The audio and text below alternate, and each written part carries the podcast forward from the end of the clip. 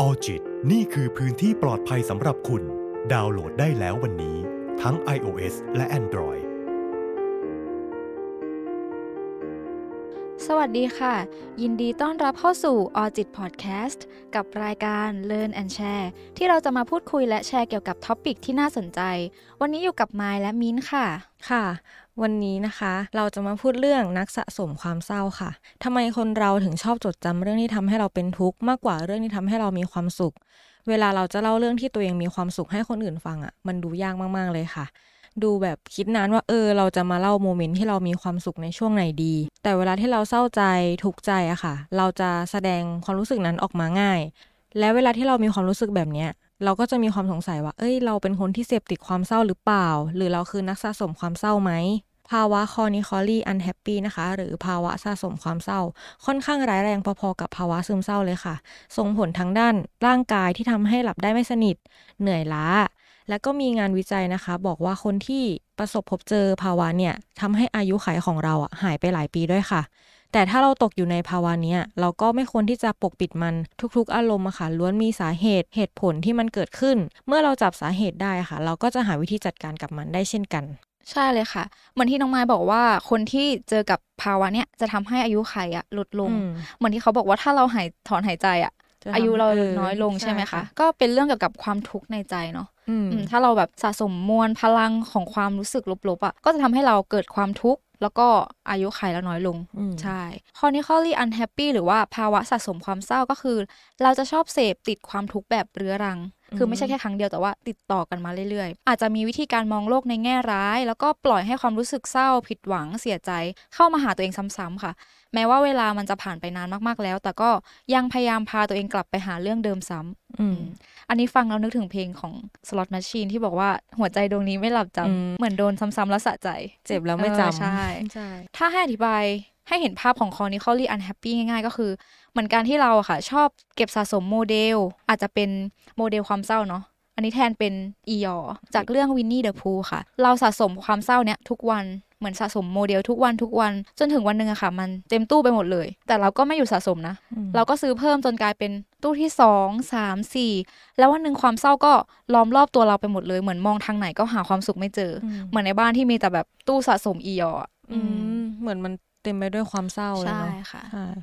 อาจจะเป็นคำศัพท์ใหม่สำหรับพวกเราด้วย แล้วก็ใช่ค่ะสำหรับคนผู้ฟังด้วยอะไรอย่างเงี้ยค่ะ ฟังแล้วก็อาจจะนึกถึงว่าเออ เป็นเพราะอะไรอะทำไมอืมคือแบบทำทำไมไมเกิดสภาวะนี้ขึ้น ทำไมเราถึงชอบสะสมความเศร้า น้องไม้มีสาเหตุไหมคะ ว่าทำไมถึงเกิดสภาวะนี้ขึ้น สาเหตุนะคะ ที่มายไปหาข้อมูลอืมมาเนาะมันก็เกิดจากการสูญเสียความภูมิใจในตัวเองค่ะ หรือว่ามี low self esteem ค่อนข้างต่ำอืมอาจจะเป็นสิ่งที่เคยเกิดขึ้นในอดีตเนาะมันเลยทำให้เราแบบสูญเสียความมั่นใจไปหมดเลยทำให้เราสะสมความเศร้าอืมความรู้สึกผิดหวังเหล่านั้นมาเรื่อยๆอะค่ะ จนเกิดมาเป็นปมในใจค่ะอืมอืมปมในใจเนี่ยมันก็คือปมในอดีตดีกันเนาะอืมแบบอาจจะเคยเกิดการกระทบจิตใจที่รุนแรง ขึ้นมาก่อน เลยทำให้ไอ้สิ่งเหล่านั้นอะมันยังคงติดอยู่ในใจเราเหมือนที่พี่มิ้นบอกว่าคือแบบหัวใจดวงนี้ไม่หลับจำอะเออเหมือนมันสะสมสะสมมาเรื่อยๆค่ะ แล้วก็อันสุดท้ายนะคะ คือการเลี้ยงดูปลูกฝังตั้งแต่วัยเด็กค่ะ อืมอืมอันนี้จริง ๆ อันนี้คืสำคัญเนาะใช่ มันเหมือนเป็นการแบบว่าสร้างความภูมิใจในตัวเองหรือ low self esteem ด้วยอืมการเลี้ยงดูสำคัญมากๆ จริง ๆ มันเหมือนบ่มเพาะมาตั้งแต่เด็ก ๆ เลยใช่ค่ะอืมตั้งแต่เกิดเลยเนาะแบบ สมมติเราเลี้ยงลูกแล้วลูกทำผิดอย่างเงี้ยเราห้ามเขาแบบอย่าทำนะเออหรือไม่ก็ตีเขาใช่อะไรอย่างเงี้ยจริง ๆ ต้องสอนให้เขาเรียนรู้เนาะใช่อืม จากที่เราได้พูดมานะคะ เราจะสังเกตว่าปัญหาเหล่านี้มันเกิดมาจากความทุกข์เนาะอืมแล้วอย่างนี้ใช่เราจะมาสร้างความสุขได้อย่างไร หรือว่าความสุขมันสำคัญอย่างไรบ้างคะจริง ๆ ความสุขสำคัญมากนะสำหรับเราเองอะเราจะรู้สึกว่าถ้าให้เลือกได้อะเราก็คงเลือกที่จะมีความสุขอืมมากกว่า ถึงแม้ว่าจะมีหลายๆอย่างสำคัญมาก ๆในชีวิตเราเช่นเงินที่อยู่คนรัก แต่เชื่อไหมว่าความสุขคือสิ่งที่ทุกคนก็ยังต้องการไม่แพ้สิ่งเหล่านี้เลยใช่ค่ะบางคนก็อาจจะบอกว่าเงินมันซื้อความสุขไม่ได้อืมหรือขอว่าเถียงได้ไหมอะเออใช่แต่ว่าจริงๆอันนี้พี่คิดว่าได้นะเออเงินมันซื้อความสุขแต่ว่าได้ถ้ามีนะแค่เงินอะก็ไม่ได้หมายความว่าเราจะมีความสุขเสมอไปใช่มันต้องมีหลาย ๆ อย่างใจเนาะอื่นเข้ามาด้วย เพราะการที่เราขาดความสุขไปก็เหมือนชีวิตเรามันว้าวๆแหว่งแหว่งอาจจะลองคิดอย่างนี้ก็ได้ว่า วันนี้มันเป็นวันที่ดีมากเลยอือะมแล้วอยู่ดีวันหนึ่งเราทะเลาะกับเพื่อนหรือทะเลาะกับอ่าใครสักคนหนึ่งอะเราก็จะทุกข์แล้วอะใช่ แล้วก็ลองสังเกตว่า ถ้าวันเนี้ยเรามีความสุขเจอแต่สิ่งดีๆมาทั้งวันอะมันโคตรจะแฮปปี้เลยอะอืมเราแบบวิพร้อมที่จะนอนหลับ พร้อมที่จะพูดดีๆกับคนอื่น มันส่งอืผลกระทบต่อทุกอย่างเลย ถ้าใช่เรามีความค่ะสุขก็จะส่งผลต่อการนอนใช่ไหมคะอืมตื่นมาแล้วก็จะมีพลังไปต่อสู้ต่อแต่ถ้าวันนั้นเป็นวันที่ไม่ดีสำหรับเราอะเราเจอความทุกข์อะเราก็จะนอนไม่หลับใช่ตื่นมาแล้วก็จะไม่สดใสเลย อืมใช่ ความสุขเป็นอะไรที่ มันพบเจอได้หลายรูปแบบที่มันแตกต่างกันมากๆ จนมันยากที่จะนิยามมันได้ แต่ว่ากลับกันเลยค่ะ ความทุกข์มันเป็นความรู้สึกที่มันระบุง่ายมากอืมๆเราจะรู้ได้ทันทีเมื่อพบกับความทุกข์และมันกำลังครอบงำเราอยู่ ความทุกข์เป็นความรู้สึกที่ไม่ควรปล่อยให้อยู่กับเรานานเกินไป เพราะว่ามันจะส่งผลที่ไม่ได้ดีต่อสุขภาพจิตเลยอืมอืมเพราะว่าเหมือนเราเจอความสุขอย่างเงี้ยค่ะ เราอาจจะไม่รู้ว่าเนี่ยคือความสุขนะเป็นความรู้สึกสุขเพราะว่ามันเจอพบเจอบ่อยมากๆอะเออ บางแต่ทีเวลาเรามีความสุขเรายังตั้งคำถามเลยเอ้ยเรามีความสุขจริงหรือเปล่า มีความสุขจริงๆหรอวะ อะไรกับอืมเรื่องเนี่ย แต่ว่าความทุกข์มันง่ายกว่าเนาะ ใช่ ทุกข์คือเรารู้เลยว่าเราทุกข์เรื่องอะไรอืมร้องไห้แล้วก็รู้เลยว่าเราต้องร้องไห้กับเรื่องอะไรใช่ไหมเหมือนเป็นเรื่องของกลิ่นด้วยนะ พี่ว่าหมายความว่าความทุกข์เปรียบเหมือนกลิ่น คือ พัดเข้ามาปุ๊บเรารู้เลยว่านี่คือกลิ่นอะไรอะไรเงี้ยกลิ่นก็ความเหมือนเศความร้าทุกข์กลิ่นเนาะความทุกข์ใช่เออแต่ความสุขก็อาจจะระบุได้ยากหน่อยใช่ค่ะ อาจจะเป็นเรื่องของมุมมองของการมองสิ่งต่างๆ รอบตัวด้วยอะอ่าใช่สมมติค่ะว่าวันเนี้ยเราเจอแบบความสุขสิบอันเลยนะแต่เจอความทุกข์อันเดียวอะอืมเราจะเชื่อไหมว่าเราจะโฟกัสความทุกข์ใช่นั้น แล้วก็จะบอกว่าเออวันนี้มันไม่ดีเลยใช่อืมเออ อันนี้เรื่องจริงนะเนอะวันนี้นะคะมายกับพี่มิ้นเลยจะมี 5 สัญญาณเตือนอืมสำหรับภาวะ chronically อืม unhappy ค่ะ หรือว่านักสะสมความเศร้านั่นเองมา ฝากคุณผู้ฟังค่ะ ข้อแรกค่ะ ก็คือเราจะโฟกัส ที่จะได้รับสิ่งใหม่ๆ ตลอดเวลา อาจจะเป็นวัตถุสิ่งของ แน่นอนว่าทุกคนนะคะชอบซื้อของใหม่ๆ โทรศัพท์ใหม่อะไรอย่างเงี้ยเนาะแต่การที่เราโฟกัสวัตถุมากกว่าสังคมรอบตัว ไม่มีประสบการณ์ใหม่หรือว่าสร้างสายสัมพันธ์กับผู้คนเลยอะแสดงว่าเราอาจจะกำลังมองหาความสุข แล้วก็พึงพอใจผ่านประโยชน์ทางวัตถุมากกว่าที่จะมาจากสังคม หรือว่าความสัมพันธ์ระหว่างบุคคล คือเรามองเห็นวัตถุที่มันจับต้องได้มากกว่า ความความรู้สึกความสัมพันธ์ความอะไรแบบสัมพันธ์นั้นอะไรอย่างนี้อืมใช่ ข้อ 2 นะคะ คือเปรียบเทียบตัวเองกับคนอื่นตลอดเวลาค่ะ สัญชาตญาณของมนุษย์นะคะมันหลีกเลี่ยงไม่ได้ที่เรามักจะเปรียบเทียบตัวเองกับคนอื่นตลอดเวลาเนาะอืมแต่การเปรียบเทียบคนอื่นมันก็ไม่ได้ทำให้เรามีความสุขเลยอะมันเกิดเป็นความทุกข์ใจที่เรามีมากกว่า แบบอยากเป็นแบบคนอื่นอย่างพี่มิ้นบอกว่าเราโฟกัสกับสิ่งของอาจจะอยากมีแบบคนอื่นอ่าอะไรเงี้ยใช่จนมันเกิดเป็นความทุกข์ของเราอะค่ะ ยิ่งในสังคมโซเชียลเนาะเราเห็น คนนั้นไปเที่ยว คนนี้ได้ของใหม่ แล้วก็อาจจะมีความแบบเปรียบเทียบกับตัวเองว่าอยากได้บ้างจังอืมทำไมเราไม่เป็นแบบนั้น หรือบางคนประสบความสำเร็จตั้งแต่อายุยังน้อยอะอาจจะเกิดความเปรียบเทียบแล้วก็กดดันตัวเองว่าทำไมเราไม่เป็นแบบนั้นเลยอืมอืมใช่ข้อ 3 ก็คือ คาดหวังว่าอนาคตจะได้สัมผัสกับความสุข คือว่ารอแล้วก็คาดหวังว่าในอนาคตของเราอะจะมีความสุข ซึ่งมันไม่ใช่เรื่องผิดหรือว่าไม่ดีอะค่ะ แต่ว่าบางครั้งการชื่นชมสิ่งดีๆ ในชีวิตตอนเนี้ยก็เป็นเรื่องที่ยากมาก แล้วก็อืมคิดว่ามันยังคงสำคัญในปัจจุบัน การใช้ชีวิตก็ยังมีบางอย่างที่รู้สึกว่ามันขอบคุณได้เสมอเลย เช่น สิ่งเล็กน้อยรอบตัวของเล็กๆน้อยๆน้ำใจที่เราได้รับในแต่ละวันจากครอบครัวบ้าง จากคนที่เราสนิท หรือความสุขของการเป็นผู้ให้ค่ะ หากรอแต่อนาคตเพื่อให้ตัวเองมีความสุขอะแสดงว่าเรากำลังพลาดช่วงเวลาในปัจจุบันที่ประกอบขึ้นในชีวิตเราอืมใช่ใช่ค่ะ บางครั้งเราก็เผลอเนาะมเผลอคาดหวังว่าในอนาคตเราจะมีความสุขใช่แต่ว่าจริง ๆ ปัจจุบันก็อาจจะมีความสุขก็ได้อืมอารมณ์แบบเวลาเจอความทุกข์เข้ามาเงี้ยแล้วก็จะรู้สึกแบบอยากให้ผ่านช่วงเวลานี้ไปอืมเร็วๆจังเลย แต่ก็ลืมไปว่า เอ้ย วันนี้มันก็มีเรื่องเล็กๆ น้อยๆใช่ทำให้เรายิ้มได้นี่อะไรอย่างนี้ ต่อไปนะคะ ข้อ 4 คือ หัวข้อการสนทนาส่วนใหญ่จะเป็นการซุบซิบนินทาค่ะอือืมมคือหลายคนที่ไม่มีความสุขกับตัวเองอะค่ะ จะพบกับความไม่มั่นใจในตัวเองเนาะขาดความนับถือตัวเองด้วย คือคนที่มีความนับถือตัวเองต่ำอะค่ะดังนั้นการที่เปลี่ยนบทสนทนามุ่งไปที่คนอื่น เพื่อเป็นกลไกในการป้องกันตัวเอง ป้องกันให้คนอื่นน่ะพูดถึงตัวเราอะค่ะ ไม่ใช่วิธีแก้ปัญหาที่ดีเลยอืมใช่อืมการนินทาค่ะ ไม่ใช่เรื่องที่น่าดึงดูดจากใครเลยเนาะรวมทั้งการนินทาผู้อื่นอะ ก็เท่ากับว่าการปล่อยคนอื่นเข้ามาในโลกของเรามากขึ้นด้วย เหมือนเราว่าโฟกัสไปที่คนอื่นเนาะหรือจะบางครั้งก็อาจจะลืมตัวเอง ใช่ แต่ก็อย่าลืมว่าเวลาที่เรานินทาคนอื่นนะคนอื่นอาจจะนินทาเราด้วยก็ได้อ่าใช่อืมเหมือนที่น้องไม้บอกว่าจริงๆ chronically อะมาจาก self-esteem อืมซึ่งอันเนี้ยก็คือเกี่ยวกับความไม่มั่นใจแล้วก็นับถือตัวเองเนาะใช่ซึ่งมันค่ะเกี่ยวข้องกัน ข้อ 5 เลยค่ะ คือ ไม่ให้อภัยตัวเอง เราทุกคนอะทำผิดพลาดเนาะแม้แต่คนที่แบบเก่งที่สุดดีที่สุดอืมก็ยังผิดพลาดได้ หากเราต้องการการให้อภัยอะค่ะ การเก็บความรู้สึกผิด แล้วก็ตำหนิตัวเองอย่างไม่สิ้นสุดอะไม่ได้ช่วยส่งเสริมให้เราเป็นคนที่มีความสุขขึ้น แต่มันจะทำให้เราสูญเสียความเป็นตัวเอง แล้วก็ไม่ภูมิใจในตัวเอง ความมั่นใจในตัวเองก็จะลดลงเรื่อยๆ พี่รู้สึกว่าการให้อภัยตัวเองอะยากมากมาก ๆ เลยนะอืมใช่อืค่ะมเหมือนบางอันมันติดค้างกับเรามากๆ เรารู้สึกว่ามันแย่มากเลยอะเราก็จะหาทางที่จะให้อภัยตัวเองยากกว่า ยากกว่าปกติ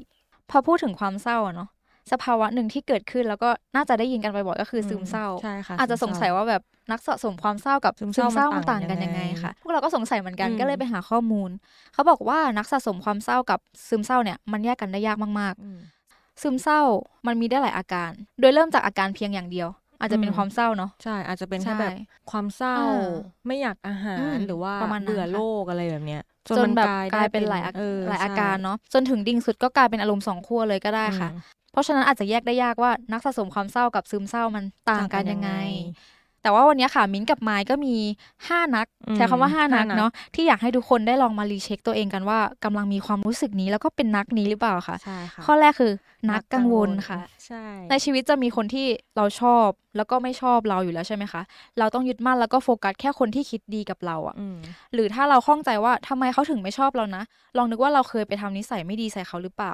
แต่ถ้าเราลองนึกหรือลองพูดคุยกับเขาแล้ว แต่เราไม่ได้ผิดเราปล่อยพวกเขาไปแล้วก็โฟกัสแต่คนที่ชอบเราแล้วก็หวังดีกับเราก็พออมคือนักกังวลเนี่ยเขาจะกังวลว่าคนนั้นจะชอบเขาไหมอะคนนี้จะชอบเขาหรือเปล่าเออคนนี้จะชอบเขาไหมใช่ แล้วก็อืมกังวลอีกว่าเฮ้ยเราได้ไปทำอะไรให้เขาไม่ชอบหรือเปล่าอ่าใช่ทั้งที่แบบบางทีเราก็ใช้ชีวิตของเราอย่างดี แล้วก็ทำดีกับคนอื่นแล้วอะไรเงี้ยจริง ๆ การที่เราแบบโฟกัสทุกอย่างเลยก็มันก็มีข้อดีแต่ว่าข้อเสียก็คือมันจะทำให้เราทุกข์ใจอะเหมือนเรากับต้องแบกทุกอย่างไว้กับใช่ตัวเองเกินไปอะค่ะ ต่อไปนะคะสองเป็นนักวิจารณ์ค่ะอืมคนที่เป็นนักสะสมความเศร้าอะเขาก็จะรู้สึกไม่ชอบตัวเองเนาะแบบพอสูญเสียความมั่นใจ มันก็จะมีความไม่ชอบตัวเองขึ้นมาค่ะ แล้วก็จะชอบฟังที่คนอื่นวิจารณ์เกี่ยวกับตัวเองด้วย วิจารณ์ถึงหน้าตารูปร่างสะสมไปเรื่อยๆเรื่อยๆจนกลายเป็นส่วนหนึ่งของการดำเนินชีวิตของพวกเขาไปเลยค่ะ แบบที่พวกเขาไม่รู้ตัวเลยอะแบบต้องพึ่งพาคำวิจารณ์ของคนอื่นตลอดเวลาว่าแบบเฮ้ยวันนี้ ฉันเป็นยังไงบ้าง อืมคำพูดนี้ดีไหมอืมเออช่วยคิดหน่อยสิว่าจะพูดว่าอะไรดีอะไรเงี้ยเหมือนต้องการให้คนอื่นมาแบบวิจารณ์ ให้คนอื่นมา คอยเสนอแนะ ความคิดต่างๆ เข้ามาโดยที่บางทีความคิดของเขาอะมันอาจจะดีอยู่แล้ว แต่ก็เลือกฟังคนอื่นมากกว่าใช่ค่ะ ใช่ ก็จะทำให้เซลฟ์เวสตีมันก็ต่ำลงไปเรื่อยๆนะใช่ค่ะการที่เราไม่ฟังเสียงของตัวเองหรือว่ามองไม่เห็นคุณค่าในตัวเอง ต้องให้คนอื่นมาคอยบอกตลอดอืมอะไรเงี้ยแต่ว่าถ้าคนอื่นวิจารณ์ไม่ดีอะเราก็จะดิ่งเองด้วยอืมอะเราก็จะเก็บคำพูดนั้นอืมมาคิดอีก ข้อสามค่ะก็คือนักคิดลบก็ถ้าสมมติเป็นนักคิดลบก็จะมีคำพูดลบๆออกมาแบบไม่รู้ตัวบ้าง จนทำให้คนอื่นที่ฟังก็รู้สึกแย่เนาะอืมเราอาจจะแก้ด้วยการที่เราลองหยุดก่อนอื ฟังให้ช่มากขึ้นแล้วก็ค่อยๆ เรียบเรียงการที่เราจะสนทนาออกมาให้ดีกว่านี้ไต่ตองกว่านี้ใช่บางครั้งการที่เราแบบปล่อยให้ตัวเองเป็นคนที่เสพ แต่อะไรลบๆอะอืมมันจะทำให้เรามีมุมมองทุกอย่างในแง่ลบ การใช้ชีวิตความสัมพันธ์ใช่มันจะไปในทิศทางทางลลบบหหมมดดเลเลยยเวลาที่เราอยู่คนที่คิดลบอะเนาะมันจะมีมวลอืมพลังงานลบใช่แผ่ออกมาเหมือนเป็นสีเทาๆออกมาจากเออตัวเขา จนทำให้บางทีเรารู้สึกว่า โอเค เราไม่สามารถอยู่กับคนนี้ได้ต่อแหละใช่เออแล้วถ้าเกิดใครที่เป็นแบบนี้อยู่ก็อาจจะลองสังเกตตัวเองอืเนาะมว่า ถ้าคนรอบตัวค่อยๆหายออกไปจากเรา โดยที่มันเกิดขึ้นกับเราซ้ำๆซ้ำๆอะอาจจะต้องลองย้อนกลับมาดูตัวเองว่า โอเค มันอาจจะเป็นที่ตัวเราหรือเปล่าใช่อืมเพราะบางคนเขาก็มองหาความผิดของคนอื่นเนาะจะลืมมองว่าอืมเอ้ยจริง ๆ เราก็ทำผิดได้นี่นะใช่ค่ะ ข้อสี่ค่ะ คือนักแค้นค่ะเออเวลาที่เราเจอใครที่ทำไม่ดีกับเราอะค่ะ แบบทำอะไรที่ทำให้เราโกรธอะไรเงี้ยเราก็จะให้อภัยไม่ได้เนาะอืม ซึ่งจริง ๆอะเราไม่จำเป็นต้องบังคับให้ตัวเองให้อภัยก็ได้ แค่เราปล่อยมือจากคนที่ทำไม่ดีกับเราไปดีกว่า แล้วก็ลงทุนกับชีวิตตัวเองให้มากขึ้นค่ะอืมลงทุนในที่นี้หมายถึง ลงทุนให้ตัวเองทำในสิ่งที่ดีขึ้นอืมลงทุนให้ตัวเองกับคนที่สำคัญในชีวิตเราเออลงทุนแค่คนที่ทำดีกับเราแค่นั้นก็พอค่ะ โฟกัสกับปัจจุบัน ใครที่ทำไม่ดีกับเราเราแค่ปล่อยมือเขาไปพอ มีอันนึงที่แบบได้ยินแล้วรู้สึกว่าเออก็จริงนะ คือเขาบอกว่าเราไม่ได้ให้อภัยเขาเพื่อตัวของเขาอะอืมเราให้อภัยเพื่อให้ตัวของเราเบาลง ใช่ เพราะจริง ๆ ความรู้สึกแค้นมันทำให้เราไปต่อไม่ได้ ใช่ค่ะ มันเหมืยากเนาะใช่เหมือนแบบ ถ้าเราแค้นคนเนี้ยอืมเรานอนอะเราก็ยังคิดเอถึงอเขามันอะก็ยังแบบมีหน้าเขามาก่อนอืมนอนมาคอยแบบกวนจิตใจของใช่เราอยู่อะไรทั้งที่เงี้ยเขาอาจจะแบบไปมีชีวิตที่ดีมีความสุขแล้วเออแต่ว่า เราไม่ได้อนุญาตให้ตัวเองลืม แล้วก็ปล่อให้ยอวางภัจากยเขาใช่ได้ใช่ค่ะแล้วก็นักสุดท้ายเลยค่ะ ก็คือนักจดจ่อ คือเราจะจดจ่อกับว่าคนอื่นจะคิดยังไงกับเรา มากกว่าเราจดจ่อกับตัวเองอืมใช่แต่ว่าธรรมชาติของมนุษย์อะทุกคนสนใจตัวเองอยู่แล้วอะเขาไม่มาสนใจเราขนาดนั้นหรอกใช่ค่ะอืมใช่บางทีอาจจะต้องแบบปล่อยวางบ้างเนาะว่าคนอื่นจะคิดยังไงกับเรา แล้วก็หันกลับมาสนใจตัวเองมากขึ้น สนใจว่าเราจะแบบสร้างความสุขให้ตัวเองได้ยังไงอืมเรามีคุณค่ายังไงค่ะใช่อาจจะทำให้เรามีความสุขแล้วก็เห็นคุณค่าในตัวเองมากขึ้น อืมอันหนึ่งที่พี่สงสัยขึ้นมาเลยก็คืองั้นถ้าเราเป็นคนที่ชอบฟังเพลงเศร้ามากๆอะเราเป็นนักสะสมความเศร้าไหม อืมอืมอันนี้นะคะ ก็เคยเห็นคนที่แบบว่าชอบฟังเพลงเศร้า ดูซีรีส์เศร้าๆอะไรเงี้ยอาจจะเคยตั้งคำถามกับตัวเองเหมือนกันเนาะว่าแบบว่าเฮ้ยหรือว่าเราเป็นคนที่เสพติดความเศร้าหรือเปล่า แต่จริง ๆแล้วนะคะ ถ้าเราฟังเพลงเศร้าเพื่อตอกย้ำให้ตัวเองนึกถึงวันที่เจ็บปวด ก็อาจจะเป็นสัญญาณเตือนได้ว่าเออเรากำลังเป็นอยู่ อืมแต่ถ้าเราชอบฟังเพลงเศร้า แบบที่พี่มิ้นชอบฟังอะอืมเออ ชอบว่าทำนองใช่เนื้อร้องมันค่อนข้างมีความสวยเนาะอืมเนื้อร้องเออชอบอิโมชันแนลก็ไม่เป็นไรอืมถือว่าเป็นรสนิยมของเราถูกในต้องรูปแบบเลยค่ะหนึ่ง จริงๆ หลายคนตั้งคำถามกับการฟังเพลงเศร้าของพี่เหมือนกัน อืมแบบโอ๊ยอกหักเหรอเออแบบหรือว่าวันเนี้เคยรียดเหรอมาทำงานเนี่ย playlist YouTube ก็จะเป็นแบบออเพลงเศร้าเออเพลงเศร้าอย่างเงี้ยเพื่อนๆก็จะถามพี่มินเนาะแบบเออเฮ้ยเป็นอะไร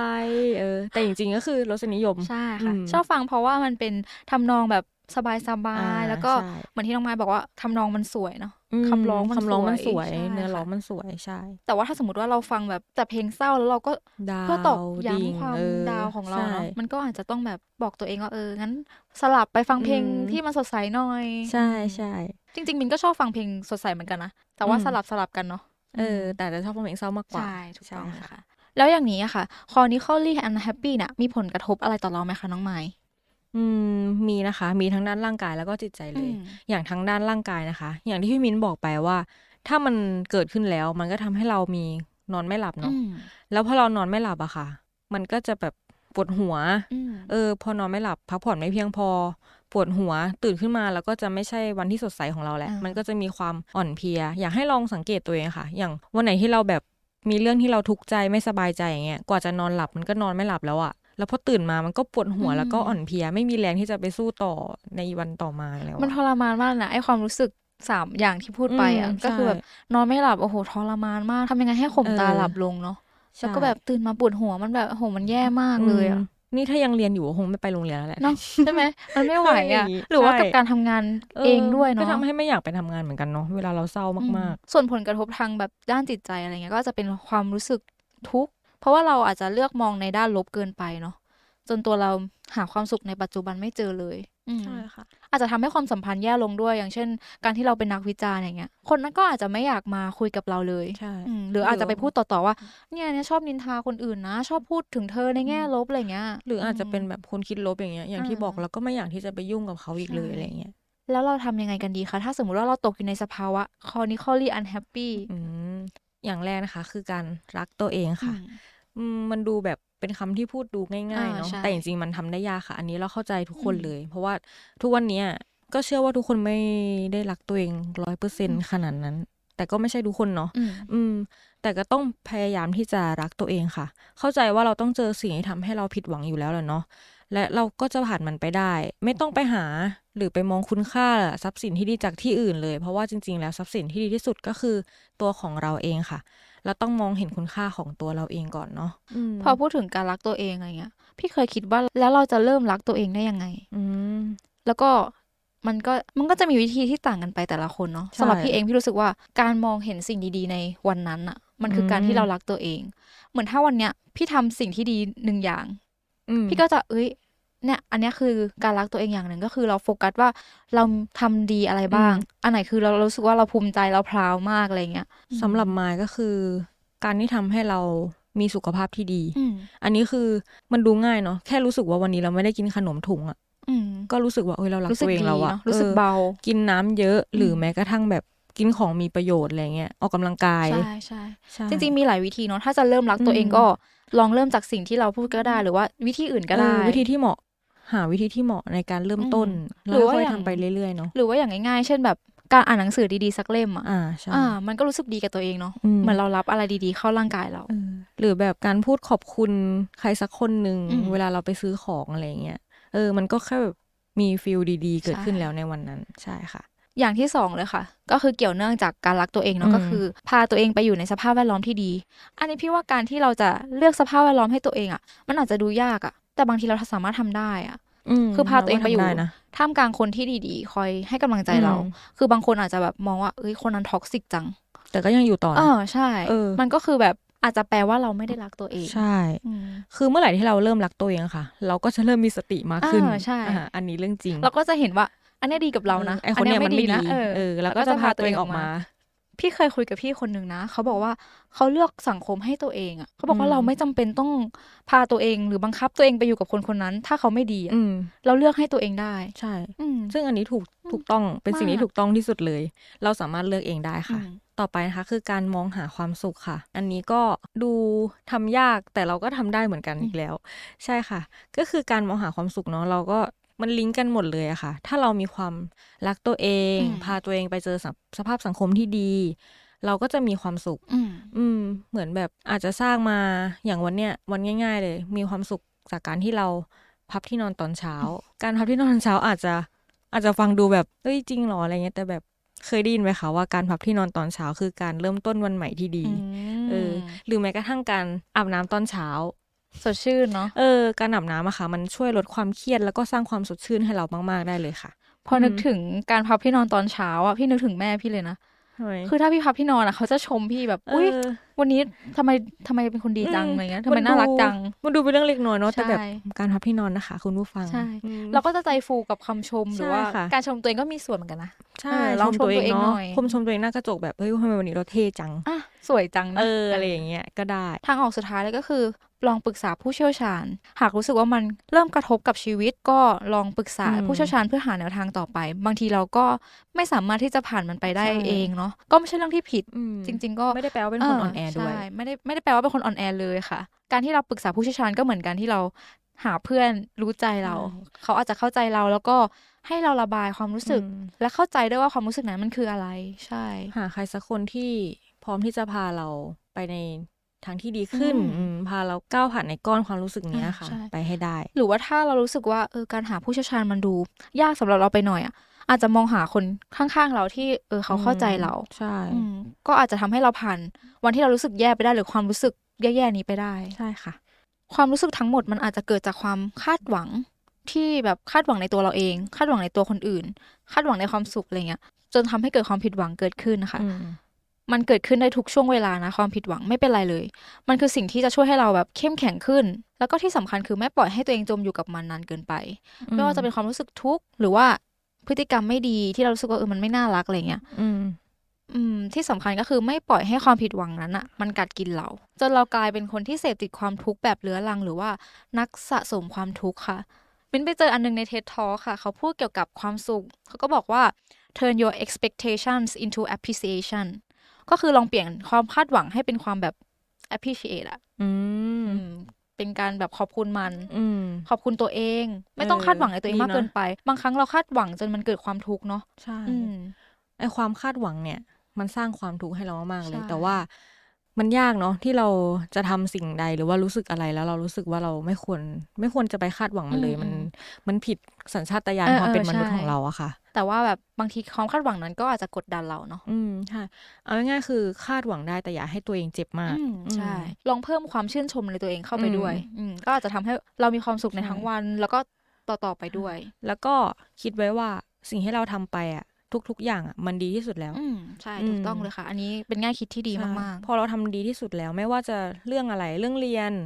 เรื่องความสัมพันธ์หรือเรื่องการทำงานเนี่ยค่ะพอเรารู้สึกว่าเราทำมันเต็มที่ทำดีที่สุดแล้ว เวลาเราได้ feedback อะไรที่มันไม่ดีกลับมา เราก็จะได้รู้สึกว่าก็ทำดีที่สุดแล้วนะอืมเออใช่ทำไงได้ทำดีที่สุดแล้วโอเค แค่นั้นพอค่ะ จบไม่ต้องแบบ จะได้ไม่ต้องรู้สึกว่าเอ้ยเราน่าจะทำให้ดีกว่านี้นะ เสียดายจังเลยอะไรอย่างเงี้ยใช่ๆเหมือนที่น้องมายพูดไปตอนต้นเนาะ ว่าแบบเราจะชอบจดจำเรื่องที่เป็นทุกข์มากกว่าสุข อืมแต่ว่าไม่เป็นไรไม่ใช่เรื่องผิด เพราะว่าจริง ๆ สมองของคนเรามันสามารถเก็บเรื่องราวต่างๆได้เยอะมากใช่ค่ะแต่ลองแบ่งพื้นที่ให้กับความสุขบ้างเนาะได้อาจจะทำให้เรามีมุมมองการใช้ชีวิตที่ดีขึ้น มีความสุขกับตัวเองแล้วก็ปัจจุบันได้มากขึ้นค่ะ พวกเราก็หวังว่า EP นี้เนาะจะทำให้ทุกคนได้เข้าใจตัวเองมากขึ้น แล้วก็ได้มีความรู้ใหม่ ๆ จากที่เราแชร์ไปอืมถ้าเกิดว่าคุณผู้ฟังมีไอเดียอะไรใหม่ ๆ หรือว่าอยากให้เราพูด topic เนี้ยก็ ลองมาคอมเมนต์มาคอมเมนต์มาได้เนาะใช่ใช่ค่ะสำหรับวันนี้นะคะ ก็ขอตัวลากันไปก่อน เจอกันใหม่ EP หน้า สวัสดีค่ะออจิตนี่คือพื้นที่ปลอดภัยสำหรับคุณ ดาวน์โหลดได้แล้ววันนี้ ทั้ง iOS และ Android